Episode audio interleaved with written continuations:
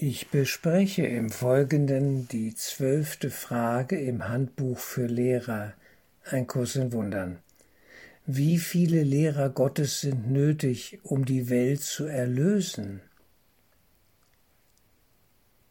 Ein Kurs in Wundern argumentiert immer auf der Basis der Wahrheit und absoluten Wirklichkeit, nämlich, dass es keine Trennung gibt und wir hier nur daran glauben, voneinander getrennt zu sein. Die uns gewohnte Logik der Dualität, des Entweder-Oder etc. übersteigt der Kurs bei weitem. Es gibt also einige Aussagen, die wir mit unserem logischen Denken nicht begreifen können. Der genannte Satz gehört dazu. Wie viele Lehrer Gottes sind nötig, um die Welt zu erlösen? Und die Antwort lautet: einer. Warum einer? Warum nicht viele? Im Folgenden führe ich die Antwort weiter aus. Jesus ist uns als unser Bruder auf dem Erlösungsweg vorangegangen. Er hat den Christus in sich und in allen Menschenbrüdern erkannt. Damit kann sein Licht in uns wirken, wenn wir das wollen und wählen. In Wahrheit gibt es nur einen Gottessohn, der scheinbar in einen Traum gefallen ist, obwohl er weiterhin einzig im Vater nur sein kann und ist. Er träumt von der Verbannung, obwohl er den Vater nie wirklich angegriffen und ermordet hat. Jesus Christus, sprich der Heilige Geist, ist die Stimme Gottes in seinem Traum, die ihn wecken und heilen will. Nur scheinbar geht es dabei um viele Menschen, die alle nur eine kollektive Projektion des träumenden Gottessohnes sind. Der eine Beobachter und Entscheider projiziert sich in viele gefallene Lichtstrahlen hinein, gefangen in Körpern auf der Leinwand des träumenden, einen Bewusstseins. Es ist wie des Nachts. Ich träume und erlebe mich in meiner Trauminszenierung als viele Gestalten in irgendeiner Handlung. Ich sehe mich selber als diese Gestalten, verliere mich in alledem. Aber in Wahrheit geht es nur um mein Erwachen, um den ganzen Traum zu beenden. So ist es auch mit uns als der eine Gottessohn, der wir alle als einer in Wahrheit sind.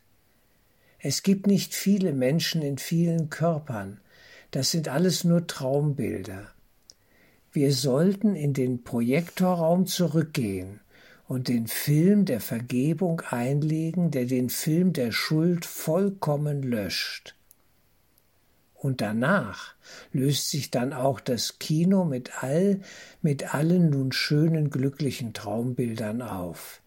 Wir können das Kino verlassen, wenn wir diesen Erlösungs- und Erkenntnisprozess vollendet haben. Dann kehren wir in die Einheit mit dem Vater als sein Sohn zurück und erkennen, dass wir ihn nie wirklich verlassen haben. Einer genügt, weil es nur einen gibt, und das sind wir alle zusammen als der eine. Jesus ist als der Christus ein Symbol für diesen einen. Mögen wir uns alle mit ihm verbinden. Da die Erläuterung in der 12. Frage, wie viele Lehrer Gottes sind nötig, um die Welt zu erlösen, so wunderbar klar und treffend ist, möchte ich hier den Originaltext zitieren. Seite 31 im Handbuch für Lehrer. Wie viele Lehrer Gottes sind nötig, um die Welt zu erlösen? Die Antwort auf diese Frage ist einer. Ein ganz vollkommener Lehrer, dessen Lernen vollständig ist, genügt. Dieser eine, Geheiligt und erlöst wird zu dem Selbst, das der Sohn Gottes ist. Er, der stets gänzlich reiner Geist war, sieht sich jetzt nicht mehr als Körper und überhaupt als in einem Körper. Deshalb ist er grenzenlos. Und da er grenzenlos ist, sind seine Gedanken mit denen Gottes auf immer und ewig verbunden. Seine Wahrnehmung seiner selbst beruht auf Gottes Urteil, nicht auf seinem eigenen. Also teilt er den Willen Gottes mit ihm und bringt seine Gedanken, in Klammern darf ich hier anfügen, Gottes Gedanken, zu immer noch irregeführten Geistern. Er ist für immer eins, denn er ist, wie Gott ihn schuf. Er hat Christus angenommen und ist erlöst. So wird der Menschensohn zum Sohne Gottes. Es ist nicht wirklich eine Veränderung, es ist ein Geisteswandel. Nichts Äußerliches ändert sich, doch alles Innere spiegelt jetzt nur mehr die Liebe Gottes wider. Gott kann nicht mehr gefürchtet werden, denn der Geist sieht keine Ursache für Strafe. Gottes Lehrer erscheinen als viele, denn das ist es, was die Welt braucht. Doch wie könnten sie, da sie in einem Zweck verbunden sind und dazu einem, den sie mit Gott teilen, getrennt sein voneinander? Was spielt es für eine Rolle, wenn sie dann in vielen Formen auftreten? Ihre Geister sind eins, ihre Verbindung ist vollständig und Gott wirkt jetzt durch sie als eins, denn das ist es, was sie sind. Und dann hier in Absatz 3, also Arabisch 3, die spannende Frage: Warum ist die Illusion von vielen nötig? Nur weil die Wirklichkeit für die Wahnhaften nicht verständlich ist. Ein wunderschöner Satz. Wir erleben hier die Illusion von vielen Lehrern Gottes, auch Meistern in diesem Sinne, aufgestiegenen Meistern, weil wir die Einheit, den reinen Geist Gottes nicht verstehen. Warum ist die Illusion von vielen nötig? Nur weil die Wirklichkeit für die Wahnhaften, nämlich für die, die träumen, nicht verständlich ist. Nur sehr wenige können Gottes Stimme überhaupt hören, und sogar sie können seine Botschaften nicht direkt durch den Geist, der sie gab, kommunizieren. Sie brauchen ein Medium, durch das Kommunikation mit jenen wirklich möglich wird, die nicht begreifen, dass sie reiner Geist sind. Einen Körper können sie sehen, eine Stimme verstehen sie und hören ohne jene Angst auf sie, auf die die Wahrheit bei ihnen stoßen würde. Vergiss nicht, dass die Wahrheit nur dorthin kommen kann, wo sie ohne Angst willkommen geheißen wird. So brauchen Gottes Lehrer einen Körper, denn ihre Einheit könnte nicht unmittelbar wahrgenommen werden. Wir haben hier das Problem dieser Ebenen im Bewusstsein. Und wir sind hier nur erreichbar durch jemanden, der am Ende vor uns steht und dessen Stimme wir hören können, der aber in seinem Inneren mit dem Höchsten in Verbindung, in Kommunikation sich befindet. Es geht nicht anders. Deswegen braucht es noch die Lehrer Gottes in Körpern. Mögen sie auch über alle Körperlichkeit und Unzulänglichkeit auf dieser Ebene klagen. Und sich manchmal auch beschweren, warum bin ich noch in einem Körper? Weil wir hier auf diese Weise so sinnvoll eingesetzt werden können, als Schüler und in dem Sinne dann als Lehrer Gottes. Ich gehe zu Arabisch 4, Seite 31 im Handbuch für Lehrer. Doch was Gottes Lehrer ausmacht, ist ihre Einsicht in den rechten Zweck des Körpers. Indem sie in ihrer Berufung fortschreiten, werden sie sich dessen immer gewisser, dass es die einzige Funktion des Körpers ist, Gottes Stimme durch ihn zu menschlichen Ohren sprechen zu lassen. Ein wichtiger Satz. Ein wichtiger Satz. Die Funktion des Körpers als Sprachrohr Gottes für menschliche Ohren. Und diese Ohren werden Botschaften zum Geist des Hörers tragen, die nicht von dieser Welt sind. Und der Geist wird verstehen, um ihrer Quelle willen. Von diesem Verständnis wird in diesem neuen Lehrer Gottes die Einsicht kommen, was der eigentliche Zweck des Körpers ist, die einzige Verwendung, die es wirklich für ihn gibt. Diese Lektion genügt, um den Gedanken der Einheit eintreten zu lassen, und was eins ist, wird als eins wahrgenommen. Die Lehrer Gottes scheinen die Illusion der Trennung zu teilen, also mit den anderen im Traum. Aber aufgrund dessen, wofür sie den Körper verwenden, glauben sie den Erscheinungen zum Trotz nicht.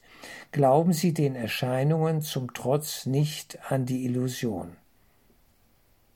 Die zentrale Lektion ist immer diese: Das, wozu du den Körper benutzt, das wird er für dich werden. Benutze ihn für Sünde oder Angriff, was dasselbe ist wie Sünde, und du wirst ihn als sündig sehen. Weil er sündig ist, ist er schwach, und da er schwach ist, leidet er und stirbt. Nutze ihn dazu, das Wort Gottes zu denjenigen zu bringen, die es nicht haben, und der Körper wird heilig. Weil er heilig ist, kann er nicht krank sein, noch kann er sterben. Wenn seine Nützlichkeit vorüber ist, wird er abgelegt, und das ist alles. Der Geist trifft diese Entscheidung, wie er alle Entscheidungen trifft, die für den Zustand des Körpers verantwortlich sind. Doch trifft der Lehrer Gottes diese Entscheidung nicht allein. Dies zu tun würde heißen, dem Körper einen anderen Zweck zu geben, als denjenigen, der ihn heilig erhält.